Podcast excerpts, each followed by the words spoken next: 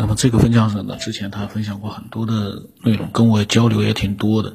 不过呢，因为他这次的分享的灵异故事啊，他说呢，因为没有经过讲述者的授权，他说如果说录出来的话呢，也不要提他的名字，所以呢，我也就不能提他的名字了。那其实呢，多听过科学边缘的听众的话呢，应该知道他是谁的。但是呢，我只能保密了，匿名了。那么他分享的几个灵异的故事啊，嗯，可能是真实的，也可能是怎么样的，我们看一看啊。他说，刚刚有一位朋友说，他朋友昨天晚上家里面闹鬼，半夜床底下传来了狂笑声，睡在床下的两只狗也吓醒了，窜出来对着床底一直叫。然后呢？这个分享者就问他是不是楼下的邻居弄出来的动静，他说那个屋子呢一直是在闹鬼，然后跟他讲了之前的故事啊，呃，然后他又说因为没有经过他的授权，所以他呢不便放语音。哦，是那个人呢跟他讲了之前的一个闹鬼的故事，用语音跟他讲的，所以呢，但是呢他呢，呃，就用文字呢把大概的意思描述一下。然后他说，之前是每天晚上都有人敲卧室的门，但是呢，外面还有客厅，不可能有人进来。每天晚上一敲门，养的一条狗就冲着门叫。后来呢，狗狗就生病死了。狗死了之后呢，敲门声也消失了，就像是同归于尽了一样。这个日子隔了没多久，就出现了开头说的昨天晚上那阵狂笑。他们家狗还挺多的啊，之前养的一只狗生病死掉了，然后呢，这次就是出现了这个狂笑声之后呢，家里面还有两只狗睡在床床下的两只狗窜出来对着床底在叫，这个很有意思啊。那么这个故事呢，说句实话，他也没说是，他说那是朋友的朋友的发生的事情，应该是真实的。因为那个朋友如果说觉得有问题的话，也不会告诉这个分享者。因为这个分享者呢是，呃，一直是在科学边缘这个节目里面一直在做分享的。那我也不能说什么，嗯，自己的想法了，因为这个事情 很简单，嗯，就是情节很简单。然后呢，你说如果说我要相信他的话，那等于说他们家床下面就有鬼了，或者说是有什么灵异的东西了。也就是说，动物呢是可以。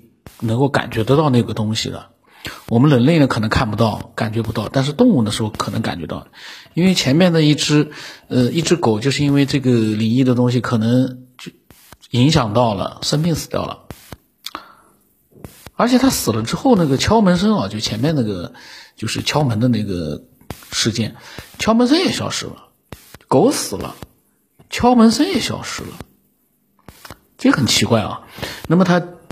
第二个故事啊，还是那个朋友，他说那个朋友的一位大姐，他那个朋友怎么有那么多的灵异事件啊？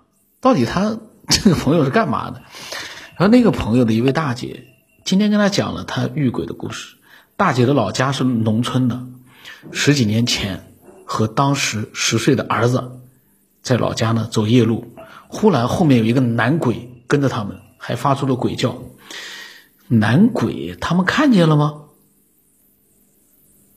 这个，然后他说啊，这个大姐跟他的儿子吓得就拼命的往前跑，他对他的儿子说不要回头看，但是呢，小孩好奇的回头看了一眼，发现后面是一只没有头的鬼。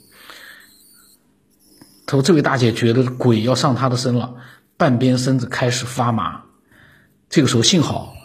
突然来了一辆中巴车，停在他们旁边，他们赶紧上车，于是逃脱了。这个走夜路，然后有辆中巴车正好来了，他们赶紧上车。然后呢，另外一件啊，是关于这个大姐的一个朋友，就是说他的这个讲鬼故事的这个朋友呢，也认识他啊，这个这个跟我们这个分享者讲鬼故事这个朋友啊，认识很多遇鬼的人。这也是一个很有意思的事情。说呢，他这个大姐的一个朋友啊，在小区里面做保安、保洁。然后呢，小区里面住的有一个领导。有一天啊，他和大姐说，这个领导呢，今天晚上要破相。这大姐不信，她说这个领导旁边身边站着个女人，是被他害死的，已经跟着他很久了。结果那天晚上那个领导做饭的时候摔倒了，摔着的时候呢，被煤气灶的火烧了一下，果然破了相。我就问那个这个分享者，我说你觉得可信度怎么样？因为这个鬼故事你说吧，嗯，他是真实遇到的吧？可是呢，从我的角度来说呢。嗯，叙述的这个朋友是听他的朋友在讲述朋友的朋友的故事，也就是说，这个中间隔了好几层。呃，如果是我的这个分享者这个朋友啊，他呢自在自己遇到的，他可以把这件事情描述的非常的就是说，呃，真实度非常的高。可是呢，嗯，朋友的朋友的朋友遇到的事情，经过不同的一个转述。这个真实度呢，就算是真实遇到的事情，但是从我们听的人角度来说啊，因为转了好几手了，它的真实的一个情况，我们已经嗯不知道了解的有几层了。这样的一个就是说真实发生的场景，可能经过不同的转述，已经嗯变变质了，变了一个就是说情节可能有很多的变化。那在这样的一个情况之下呢？我们可以把它当成一个，嗯，可能是真实的这样的一个案例。然后这个分享者啊，我因为我问他，我说你觉得可信度怎么样？他说他不认识那位大姐，无法评估。不过呢，应该是他，就那个保洁啊，哦，说应该是那个他的朋友，就讲鬼讲灵异故事这个朋友给他的朋友大姐讲了那个床底狂笑的事情之后呢，引出来的话筒。然后话说那个闹狂笑的朋友啊，最近准备去庙里面做求拜之类的，然后后面呢看看再会怎么样。我当时跟他讲，我说行，到时候我来评估一下，因为他说无法评估，我其实他都无法评估了，我觉得我也很难评估。但是呢，我们可以做两种假设，假设这个只是一个他们随便朋友之间嗯开玩笑的一个事件的话呢，我觉得呢也。不足为奇，因为这样的事情很多。但是呢，我们还有一个假设，假设这个是真的。那里面他的这几个故事里面牵扯了很多了。一个是这个，因为这肯定不是人嘛，就是这个灵异灵异的东西，我不能说是鬼或者怎么样，这是一个灵异的东西，它是能敲门的，而且能发出声音的，这是它的一个。就假如我说这个故事真的话，我们可以发现几个点啊，它能敲门，但是呢人看不到它，狗能感觉到它，而狗死了之后，这个灵异的东西也消失了。那么床底下的那个呢，它也是无形的，人看不到它，但是它能发出声音，它能发出狂笑声。一个无形的一个灵异的东西能发出狂笑声，同时跟前面一个一样，鬼也能感觉到它，或者是看到它。因为鬼在发出狂，它发出狂笑之后，狗出来叫了，就是说它发出这个狂笑，同时呢，人和狗都能听得到，而人只能听到声音，看不到那个灵异的东西，但是狗。能够看到或者感觉到那个灵异的东西。那么最后一个呢，就是这个大姐的那个所谓的男鬼。这个里面呢，我觉得可以发现的，如果是真实的啊，就是一个问题，就是这个大姐的儿子看到了一个无头鬼，没有头的鬼。然后呢，大姐呢说到了她的身体有点麻。嗯，半边身子发麻，他感觉鬼要上身了。那如果是真实的，他的发麻是因为鬼要上身了引起的，那就说明一件事情：鬼如果要上你的身的话，你的身体是有感觉的。虽然我现在这个看上去在瞎扯，但是呢，大家可以分析一下：如果我们把一个不知道真假的一个灵异故事，我们把它假设成是真的，我们可以分析出一些里面的一些，呃。有意思的东西。那么最后一个，那个大姐的朋友说的这个保洁说的这个领导要破相了，这里面又有一个很奇特的问题，奇怪的问题，那个女鬼，保洁看得到，可是关键的问题是，这个保洁，他怎么知道那个女女鬼会设计让那个领导半夜破相，夜一晚上破相？他怎么知道的？难道这样一个保洁，他能预知鬼的行动吗？或者说，鬼在做这样的一件事之前，会跟那个保洁去讲吗？会跟他说，今天晚上我要让那个这个人破相。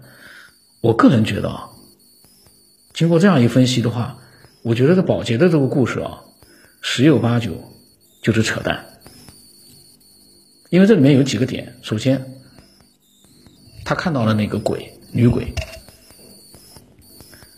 而且他知道这个女鬼说是被这个领导害死的。也就是说，这里面出现一个问题：难道这个领导身上有命案吗？他害死了一个人，不管用什么方式害死，害死的。你既然说是害死的，那说明，那他是不是有命案在身呢？而且他能跟女鬼交流吗？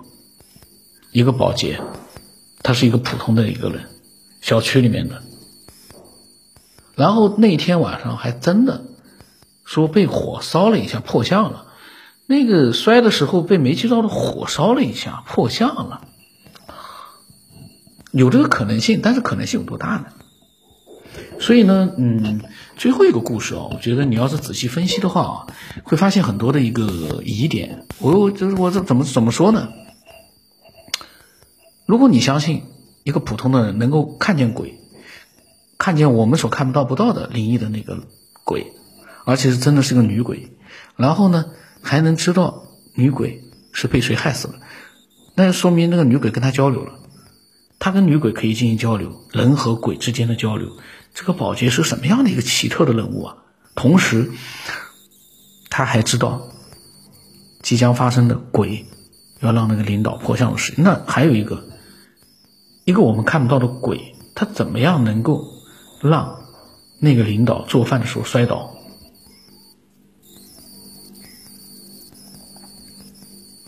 这这里面，如果是按照我来分析，我可以还可以分析很长时间。但是呢，我呢只是因为这个故事呢，三个几个灵异的故事呢比较短，那么我呢，就像我跟那个分享者说的，那我到时候评估一下。我呢临时的，一边录呢一边，说实话没有思索啊，就是这么一边看这个文字，一边呢，嗯，其实我说句实话，我是一边为了要拖长点时间，一边呢。随机的做一个分析，但是我觉得呢，这个分析虽然说比较随意，但是呢，也有它的一个逻辑上面的一个呃可以站得住的这个地方。大家呢，如果说有自己的想法，可以分享过来，分享过来呢，我们大家互相之间呃都可以看看其他人是怎么样看待这样的一些灵异事件。然后呢，如果有听众听到了这个专辑，你说自己也有这样的灵异事件，你自己啊。那么你可以把它分享过来。如果说你说你的朋友有这样的事情，你感觉还是很有真实度的，你也可以把它分享过来。咱们好好的分析分析，咱们每一个灵异事件呢都做一个自我分析。那么今天就到这里吧，这个嗯就这样吧。